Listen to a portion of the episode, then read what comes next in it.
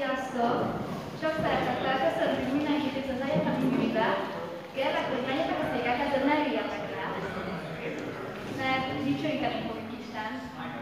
És én úgy érzem, hogy a legjobb módja a dicsőítésnek az, hogy felállunk, és, és úgy fejezzük ki a hódolatokat, úgyhogy gyertek és énekeljünk neki.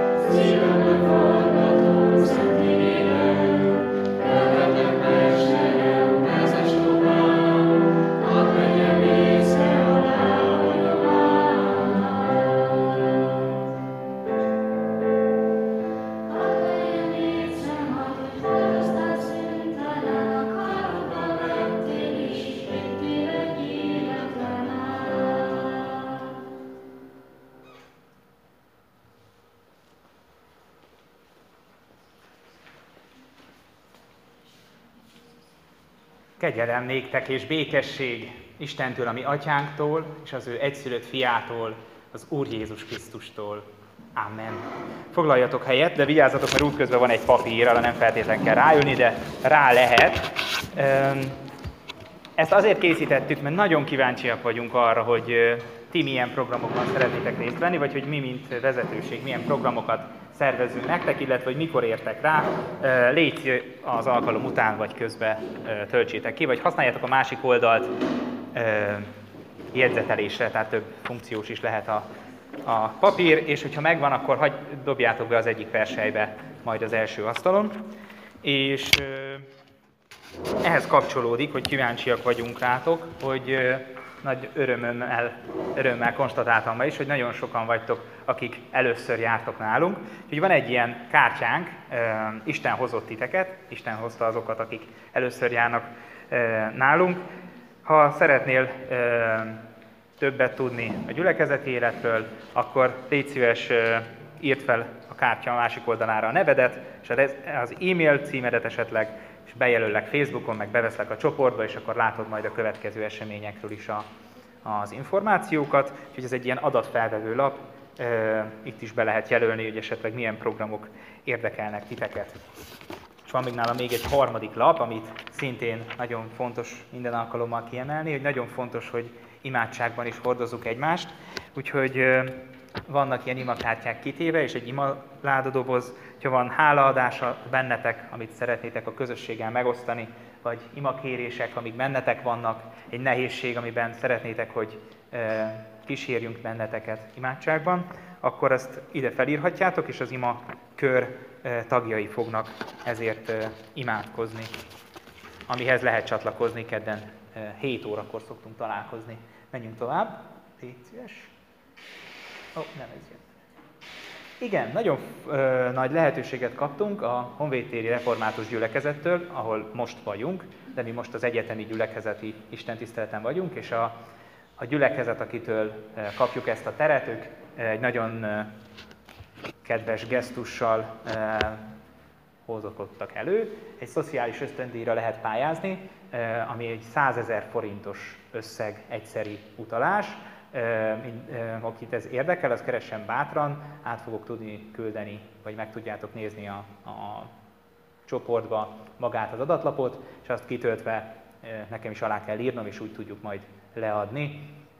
Összesen három főnek tudják ezt a szociális ösztöndét megítélni. 30-áig, tehát szeptember 30-áig, tehát jövő hét szerdáig van még rá lehetőség, úgyhogy, úgyhogy igyekezzetek a, ezzel a lehetőséggel. A másik hatalmas lehetőség, hogy a gyülekezetünk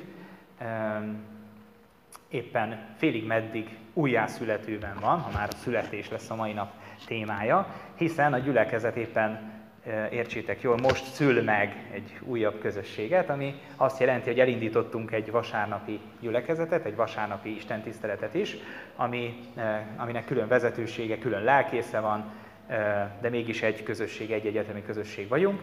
Ez vasárnap 11 órától szokott lenni, a Szent Háromság utca 26 szám alatt, ez, ez még jelenleg egy lakóépület, egy rózsaszín színű alacsony lakóépület, de a közeljövőben remélhetőleg egy református kollégium fog épülni, és abba fogunk majd mi is, mint gyülekezet átköltözni, hogyha meg fog épülni ez a, ez a tér. Úgyhogy oda gyertek, hogyha vasárnap itt vagytok, tehát minden vasárnap 11 órától, a Szent Háromság utca 26-ban fogunk istentiszteleteket tartani, úgyhogy ott is szeretettel várunk titeket. És a keresztpont közösséggel karöltve fogunk egy női alkalmat szervezni, aminek már a szervezés folyamatban van.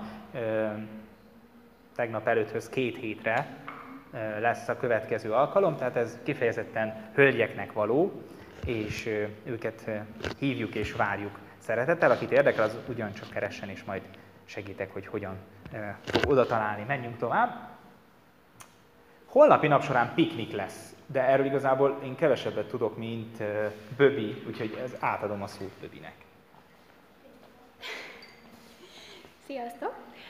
Szóval holnap piknik lesz, kettőtől hatig, Új-Szegedi Erzsébet ligetben, és, és nagyon jó lesz, úgyhogy gyertek!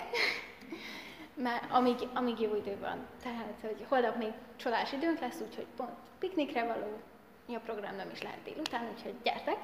Um, eszünk, iszunk, játszunk és éneklünk.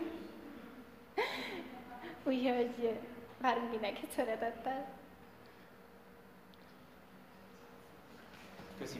Nagyon fontos, hogy ez egy olyan program, hogy nem kell kettőtől hatig ott lenni, tehát amikor nektek jó, akkor gyertek el, ha csak egy fél órára, akkor is várunk titeket szeretettel.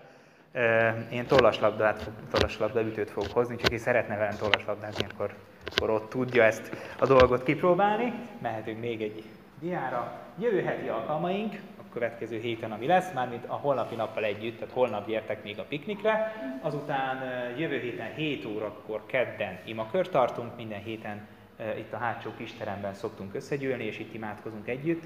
Gyertek és kezdjük együtt a heti alkalmainkat. Este szokott lenni 7 órától kedden a zenekari próba, úttól is köszönjük a zenekar szolgálatát, akik szintén most alakulnak és most születnek a gyülekezetünkben. Zárójeles megjegyzés, aki tud valamilyen hangszeren és szeretne, akkor még lehet bekapcsolódni és várják a lelkes zenészeket a zenekarosok. Zsófit lehet ezzel keresni. Jövő héten szerdán, ha Isten is segít, akkor Isten tiszteletet tartunk, ugyanitt 7 óra 15-től kezdjük, de 7 órára gyertek, mert már előtte is közösségben lehetünk egymással. Csütörtökön pedig folytatjuk a közös vándorlós és utitársazós alkalmunkat, erre is várunk titeket szeretettel. Arra gondoltunk, hogy ebben a helyzetben együtt sétáljunk és együtt gondolkodjunk a gyülekezetünk értékeiről és, a, és egymás életéről, és éljük meg a, a vándor létnek a viszontagságait, és rá, egyszerre nézzünk szét, hogy milyen szép természeti csodái vannak e, Szegednek, amiket be lehet járni. Úgyhogy, e, úgyhogy nagyon sok minden vár ránk a következő héten is, és e, ennyi volt a hirdetések. E, be lehet nyugodtan csatlakozni a gyülekezetbe, azok, akik most vannak itt, és nagyon nagy szeretettel köszöntünk titeket. Forduljunk imádsággal az Istenünkhöz.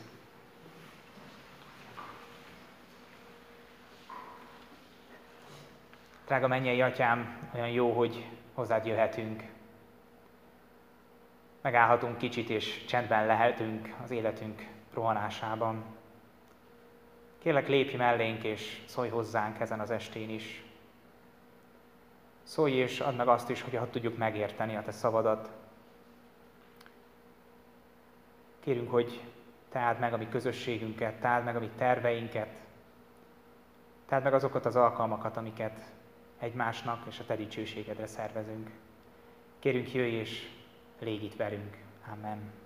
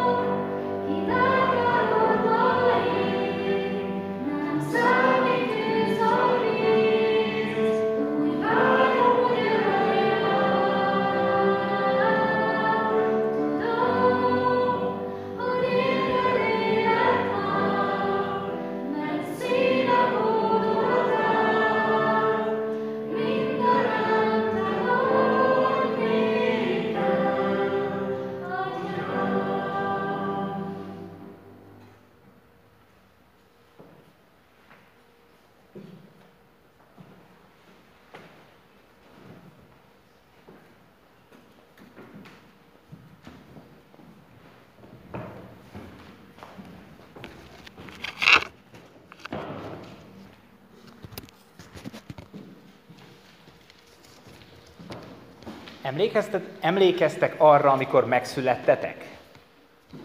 De most komolyan, tehát emlékeztek rá, hogy milyen volt megszületni?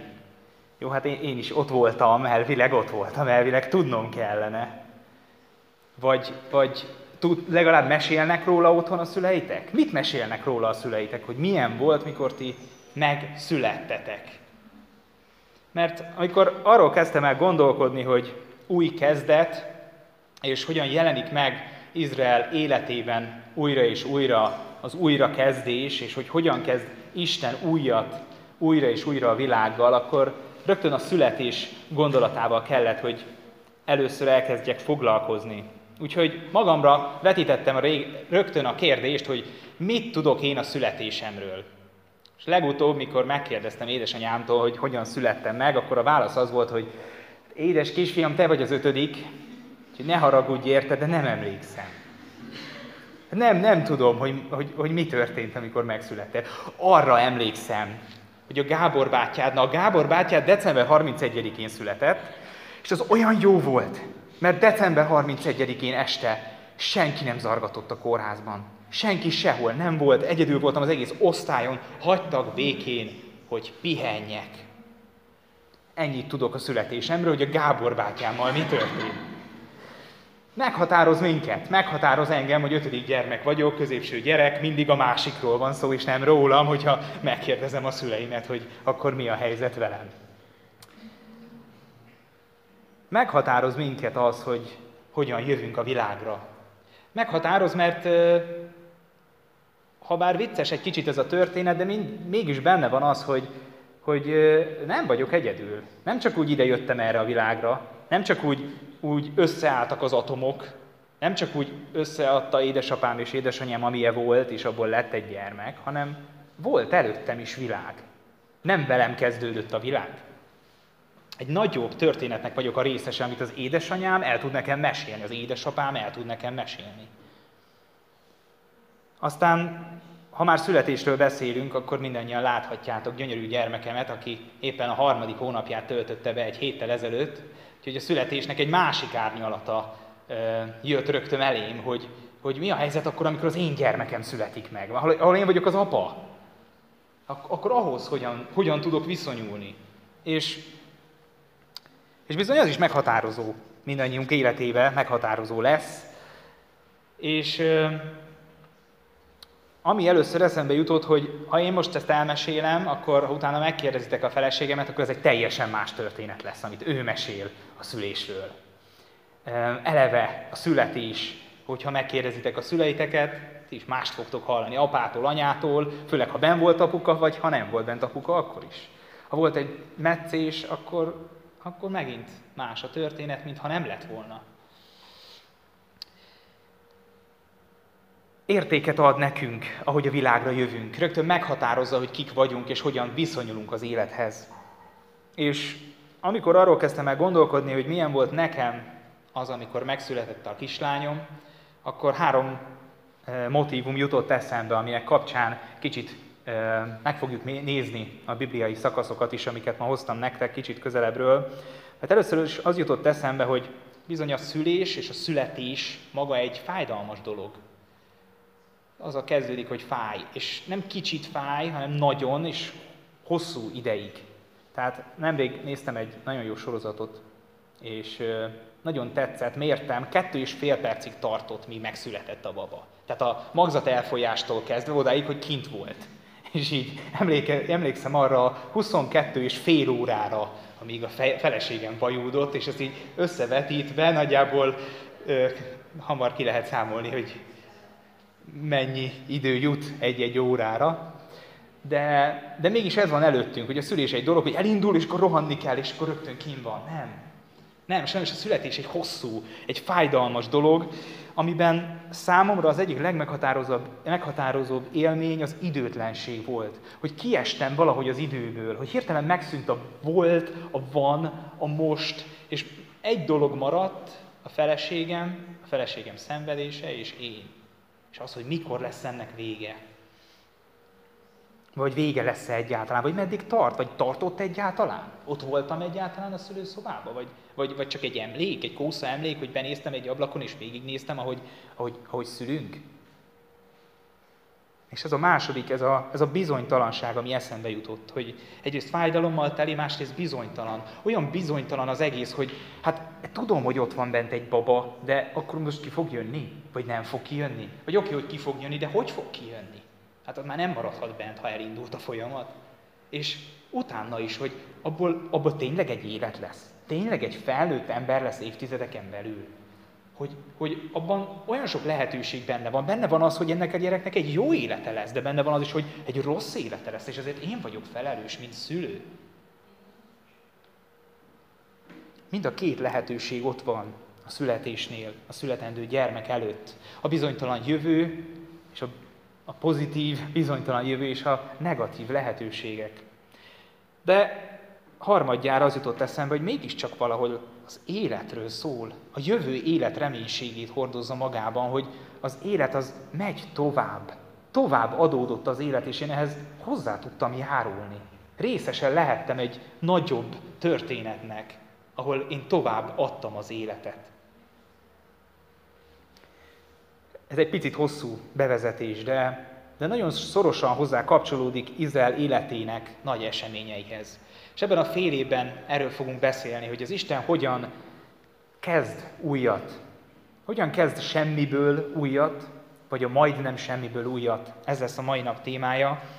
Aztán a születés után arról is fogunk beszélni, hogy egy nép életében hogyan valósul meg a keresztség. Hogyan megy át egy egész nép a víz keresztségen. A, amint szétnyílik a tenger, és ők maguk már nem lesznek vizesek, vagy vizesek lesznek, jövő héten folytatjuk a kérdés megtárgyalását.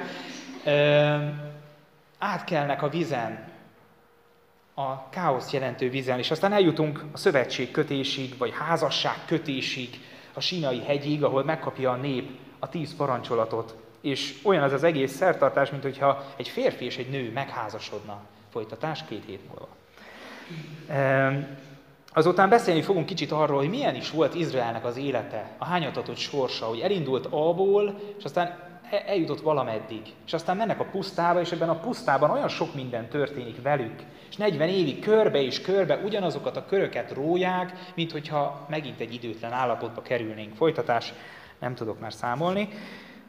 És aztán elérünk egy olyan szakaszába a népnek, amikor az egész nép meghal. Az egész népet elhurcolják a fogságba. És ebből a halálból úgy tűnik, hogy nincsen kiút, mert a halál az azért halál, mert akkor vége van mindenki, mindennek. De az Isten egy újat készít, egy új kezdetet, egy új születést készít.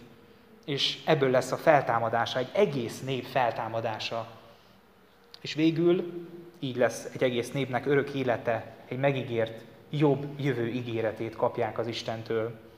Ezt az évet fogjuk körbejárni ebben a fél évben, Úgyhogy így is olvasom fel a Biblia első pár mondatát, Mózes első könyvének első fejezetéből, az első öt verset követhetitek a kijelzőn. Kezdetben teremtette Isten az eget és a földet. A föld még kietlen és puszta volt, a mélység fölött sötétség volt, de Isten lelke lebegett a vizek fölött. Akkor ezt mondta Isten, legyen világosság. És lett világosság. Látta Isten, hogy a világosság jó. Elválasztotta tehát Isten a világosságot a sötétségtől, és elnevezte Isten a világosságot nappalnak, a sötétséget pedig éjszakának nevezte el, így lett este, és lett reggel, első nap a mindenség születése, akár ezt a címet is adhatnánk, mert, mert a teremtés az valahol a mindenség születése. Azt látjuk magunk előtt, hogy van a, vannak a vizek, és a fölött az Isten szent lelke, mint egy teremtő erő jelen van.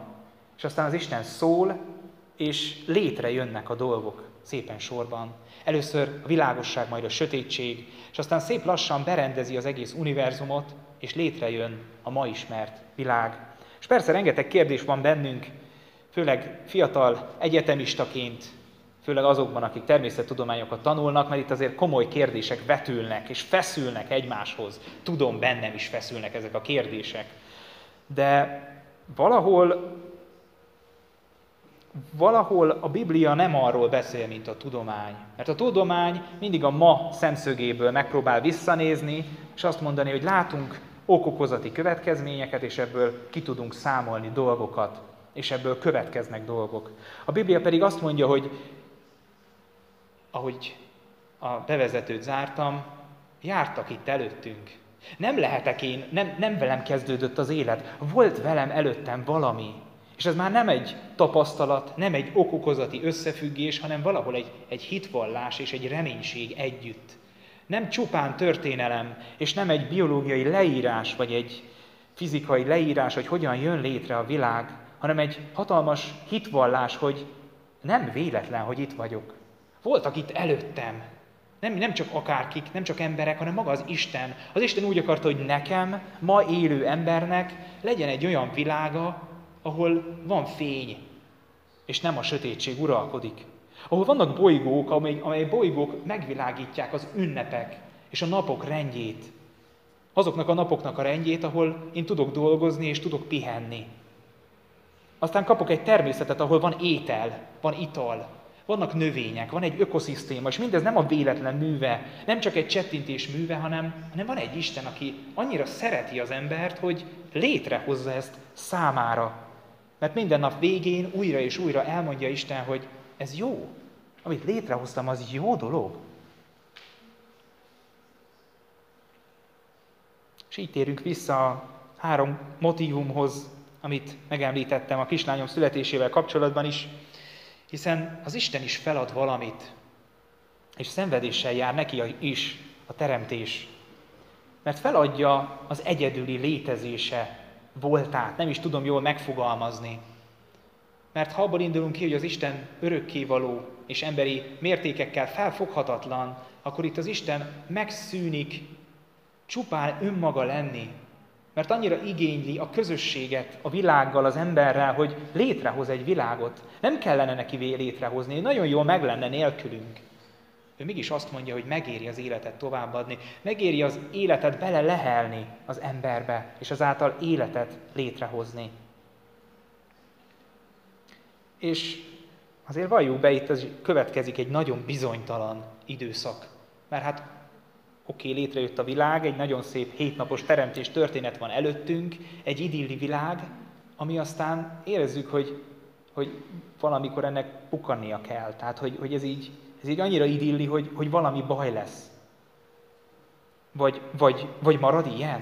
Marad a tökéletes harmónia az ember és az Isten között. Az édenkertben, amikor még nem volt probléma, és az Isten és az ember egymással szemben és egymás mellett létezett. Bizonytalan a teremtés, bizonytalan a kimenetele, hogy mi fog történni. De mégis a harmadik pontunkhoz kapcsolódva az élet pártján áll. Mert az életet megéri továbbadni.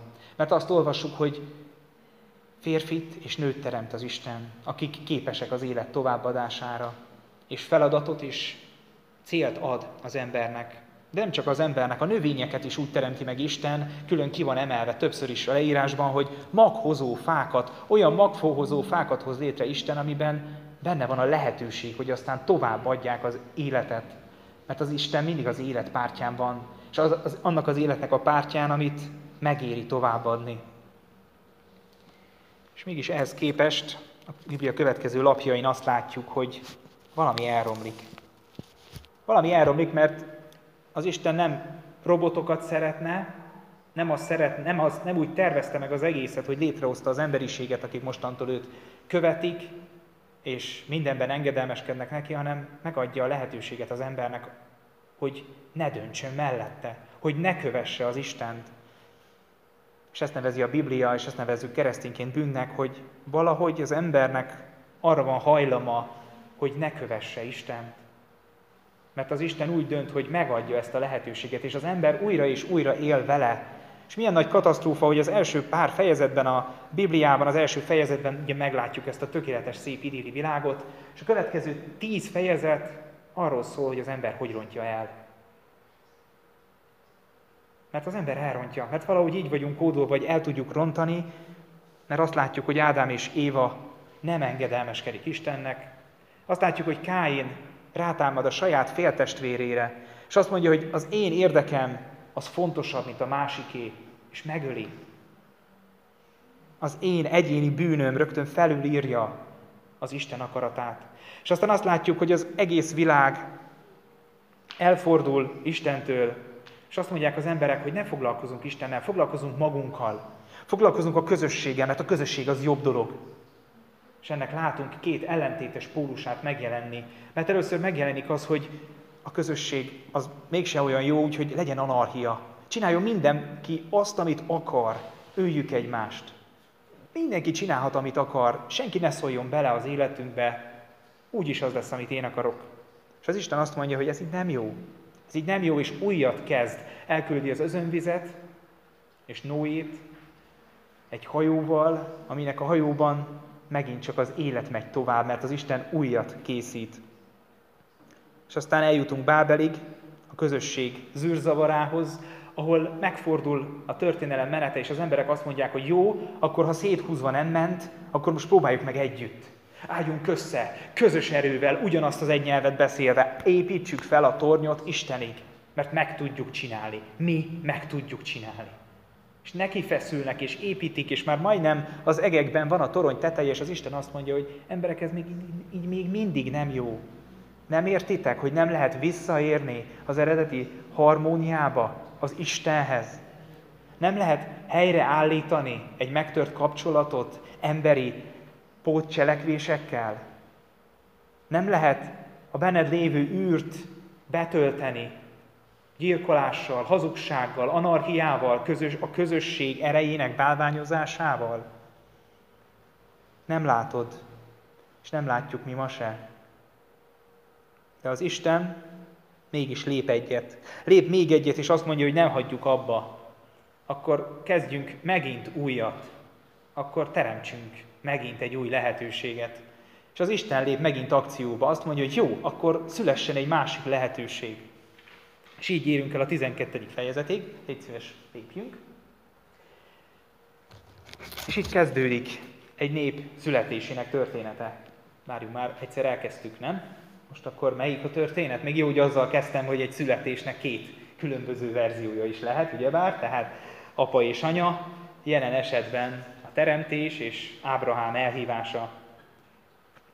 Mert Bábel tornya zűrzavara után azt olvassuk. Az Úr ezt mondta Ábrahámnak, bocsánat, az Úr ezt mondta Abrámnak, hát még így hívták, menj el a földedről, rokonságot közül, és atyát házából, arra a földre, amelyet mutatok neked. Nagy népé teszlek, és megáldalak. Nagyjá teszem nevedet, és áldás leszel. Megáldom a téged áldókat, és megátkozom a téged gyalázókat. Általad nyer áldást a föld minden nemzetsége. Ábrahám pedig elment, ahogyan azt az Úr mondta neki. Egy második születés történet ahol elindul egy nép története. Az Isten úgy tűnt, hogy egy emberhez oda megy, és azt mondja, hogy általad változást hozok ebbe a világba. Annyira bátorító, hogy amikor az emberek elrontják, és amikor mi elrontjuk, akkor az Isten elindul, és cselekszik, és szól, és megszólal. És valahol ez az új születés, ez az új kezdet is, amit itt látunk, nagyon sok mindenben hasonlít az előzőekhez. Azért, mert ebben is benne van egy hatalmas fájdalom. Mert Ábrámnak, Ábrámnak, elnézést a nyelvbotlásért, később fogják Ábrámnak hívni, de ugyanarról a szeméről beszélünk, Abrámnak meg kellett élnie azt, hogy azt mondja neki az Isten, hogy akkor most menj el. Ezt nem mondom, hogy hova, hanem valahova. Indulj el. A látatlanba, a titokzatosba. Hagyd ott az egész családodat. Ábrahám megélte azt, hogy amikor újra kezdünk valamit, amikor egy új kezdet indul, az sokszor hatalmas áldozatokkal jár együtt. Akkor, akkor vannak dolgok, amiket fel kell adni. Akkor vannak dolgok, amikor fel kell adnunk a kényelmünkből, a gazdagságunkból, az időnkből. Bizonyos életfordulóknál megváltozik az életünk. Magától értetődő mondat, de, de a mai napokban ezt azt gondolom igen, igenis aktuális, hogy szembesüljünk vele. Normális az, hogy változik az élet. Normális az, hogy együtt kell élnem a fájdalommal, a bizonytalansággal, mindazzal, ami körülöttünk, vesz, aki körülöttünk megy az életben. Itt van megint a bizonytalanság. Az a bizonytalanság, hogy nem tudom, mit hoz a holnap. Nem tudom, hogy holnap bemenjek-e az egyetemre, vagy nem menjek. Hazamehetek-e a családomhoz, vagy nem mehetek. Vírusos, vírusos lett-e a szobatársam, vagy nem lett. Vagy a párom, vagy bárki ebben a teremben. Mi van akkor, ha? És jönnek a mi van akkor hák, és le tudják bénítani az embert. És milyen tanulságos az, hogy Abrám elindult, és nem a bizonytalankodásra figyelt. És aztán minden fájdalom és minden bizonytalanság ellenére azt látjuk, hogy Isten szavában itt is benne van a jövő élet ígérete. Az, hogy jön egy jobb, jobb jövő, aminek te is részese lehetsz. Mert az Isten mindig az élet pártján van. Az Isten mindig az életet akarja támogatni. De nem azt mondja Ábrahámnak, hogy figyelj, menj már át a szomszéd városba, mert az a tied lesz holnaptól, hanem azt mondja, hogy indulj el.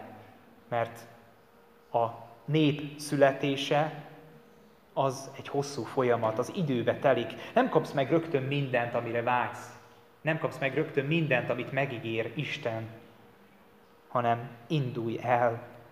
És valahol ez a kettőség nagyon izgalmasan jelenik meg szerintem Izrael népének születésénél, hogy egyszerre döntés Isten mellett, és egyszerre függ össze a teremtéssel.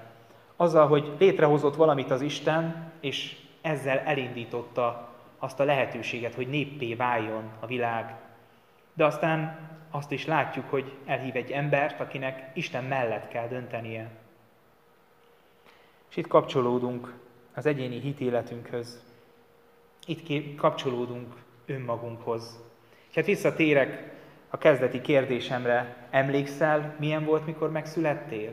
Emlékszel, milyen volt, mikor az Isten először hozzád szólt? Hozzád szólt az Isten? Vagy bele születtél?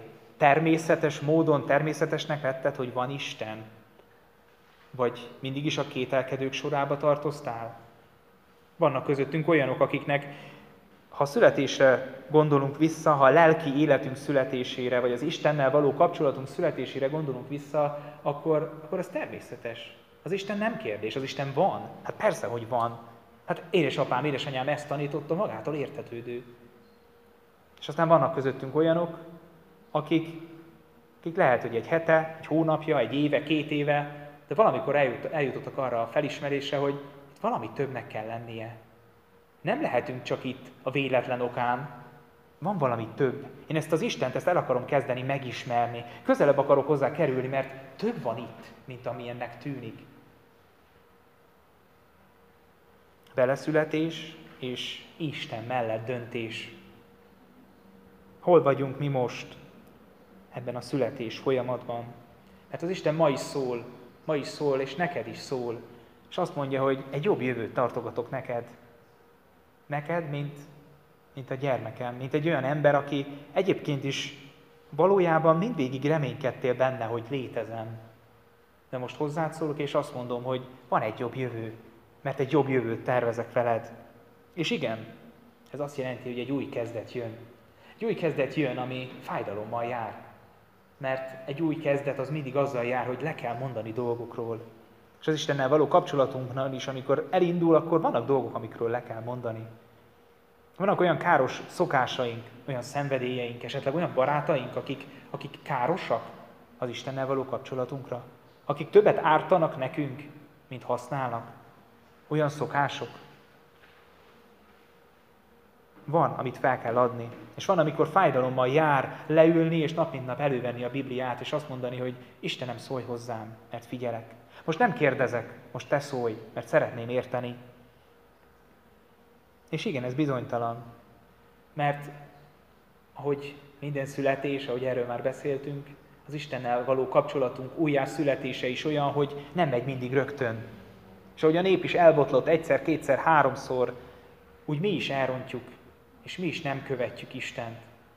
De az Isten mindig azt mondja, hogy van új út, és van új lehetőség, és gyere utánam, gyere, mert egy jobb jövő van előtted. És ezzel szeretném zárni, hogy a jövő élet reménysége minden nap benne van a születésben.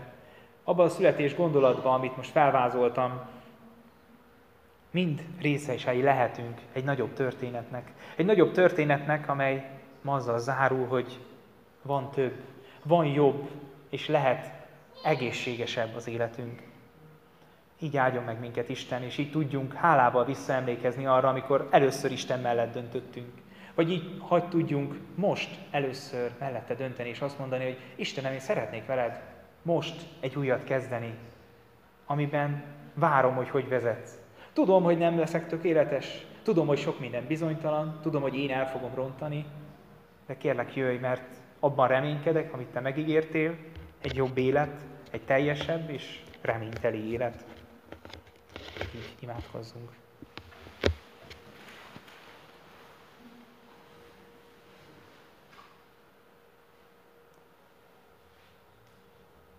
Drága mennyei atyánk, köszönjük neked azt, hogy te ma is adsz lehetőséget melletted dönteni.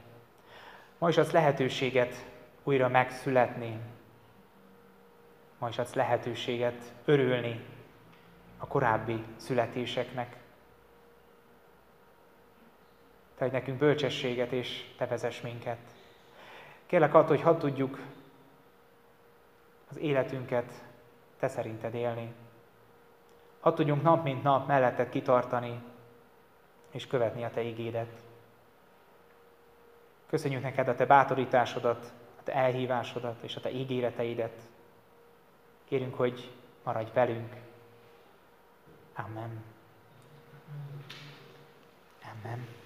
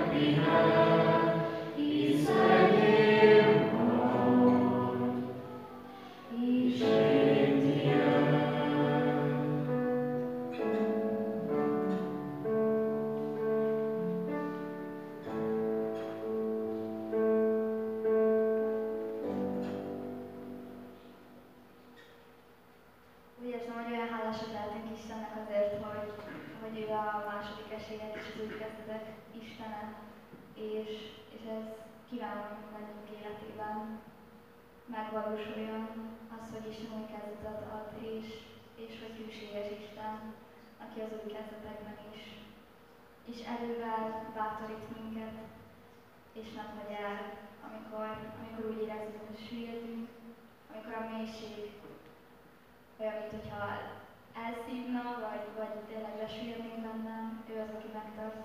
Úgyhogy álljunk fel és dicsőítsük őt az utolsó